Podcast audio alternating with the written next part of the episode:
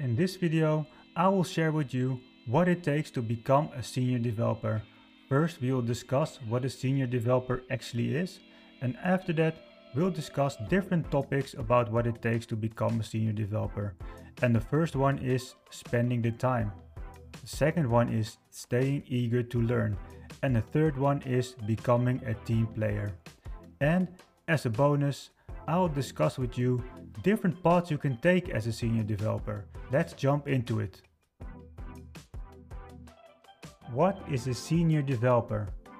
A senior developer is someone that has at least 5 years of experience in a coding job. And it doesn't matter if it's a little bit less, maybe a little bit more, but it has to be around 5 years. A senior developer can be proficient in any programming language. You can put them in the front end, back end, you can give them uh, JavaScript, Python, Java, .NET, it doesn't matter, they will figure out how to build the solution. Senior developer thinks in solving problems instead of just randomly starting to write code.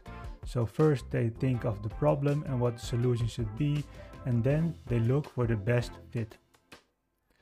They, senior developers, also have the ability to explain complex stuff in an easy way. This is handy when you talk to juniors, but also when you talk to the business.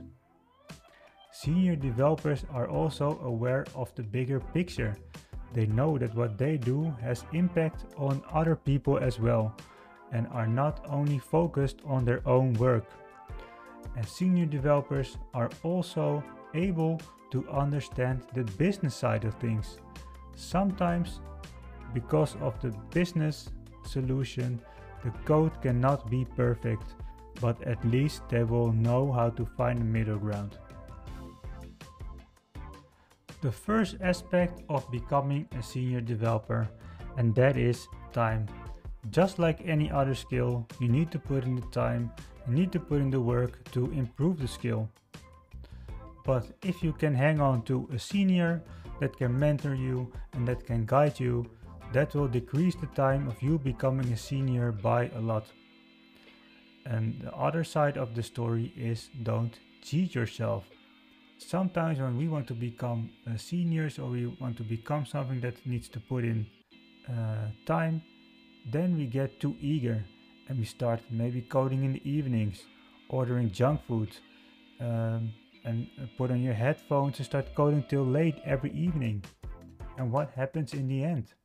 Right? You may be a senior developer a bit quicker, but the question is is it worth it to become unhealthy, to become, become unhappy? Of course, I can't decide for you, but I would say keep it a little bit more balanced. Just close your laptop at 6, have some dinner uh, with the family, uh, talk to your partner, and maybe a little bit of coding, maybe an hour, half an hour, but keep it balanced. Are you liking this content? Then please don't forget to like and subscribe.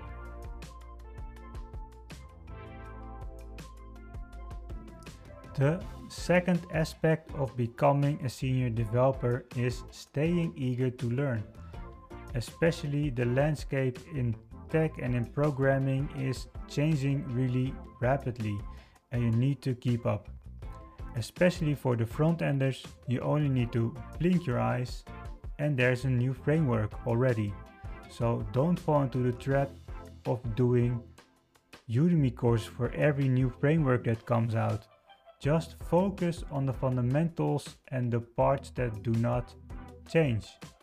And if you want to learn, don't spend hours on Udemy courses copying somebody else's code. You will not learn anything from that. So start building your own app and go deep with that. And what happens is you come you run against problems that you need to solve. Just like in a real coding job and that's where the learning happens. So build your own app and go deep. And very important if you're working, not maybe yet as a senior, just keep asking questions. Don't be afraid that people think you're stupid, just ask the questions. That's the only way you will find out.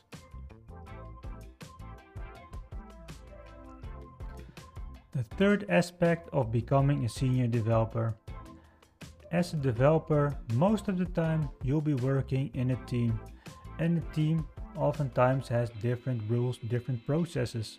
So oftentimes uh, development teams work in Scrum. They use Git flow. They have a certain uh, release process. Also, coding conventions may be there. So it's very good to know those processes, become good at it and do maybe some improvement suggestions when the time is right. Um, and second, don't write code just for the sake of fixing something, but also write the code to be more readable for other developers because most of the time of a senior developer is spent on reading code and not writing it. So when you are reading it, it's very nice and it would save a lot of time if it's readable and clear and you know what it does. So before you make a PR, make sure it's nice and tidy. There are no more console logs in there and also make sure your final iteration of your idea is in there. Because you know when you're starting on the, on the feature you have this nice solution you build it and then you already have some ideas for the next iterations and what they should be. So before you open the PR, make sure those iterations are already in there. Because otherwise you'll be just wasting other people's time getting feedback on things you already know or you had ideas about. Uh, review comments on PRs. They are not personal, so don't take them personal.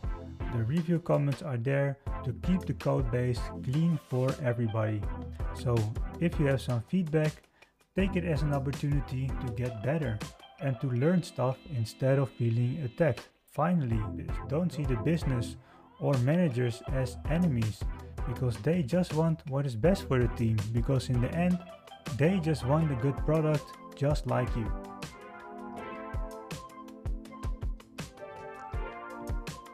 Bonus Different paths a senior developer can take. First, we have the principal expert that's the one who just wants to focus on programming and nothing else. Second, we have the architect. That's the one who draws all the nice pictures, tying them together, convincing the business what the best option is, and also talks about the money involved. Then we have the lead developer. That's the team lead of the development team. Then we have the engineering manager who is responsible for the HR staff of all the engineers and helps them in their growth. Then we have the inspirator. That's the one who writes all the articles, and gives presentations on different conferences. And last but not least, we have the trainer. That's a developer who likes to give trainings and workshops. To wrap up, in this video, we discussed the different aspects that play a role to becoming a senior developer. First one was time. You need to put in the hours to learn the skill, but at the same time keep it balanced with your normal life. Learning. You have to stay eager to learn and build your own projects. Becoming a team player.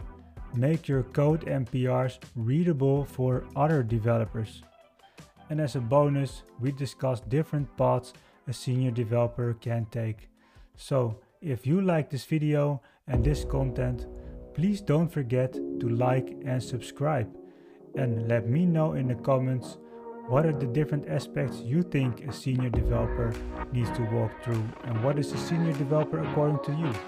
I'm curious, let me know. Bye.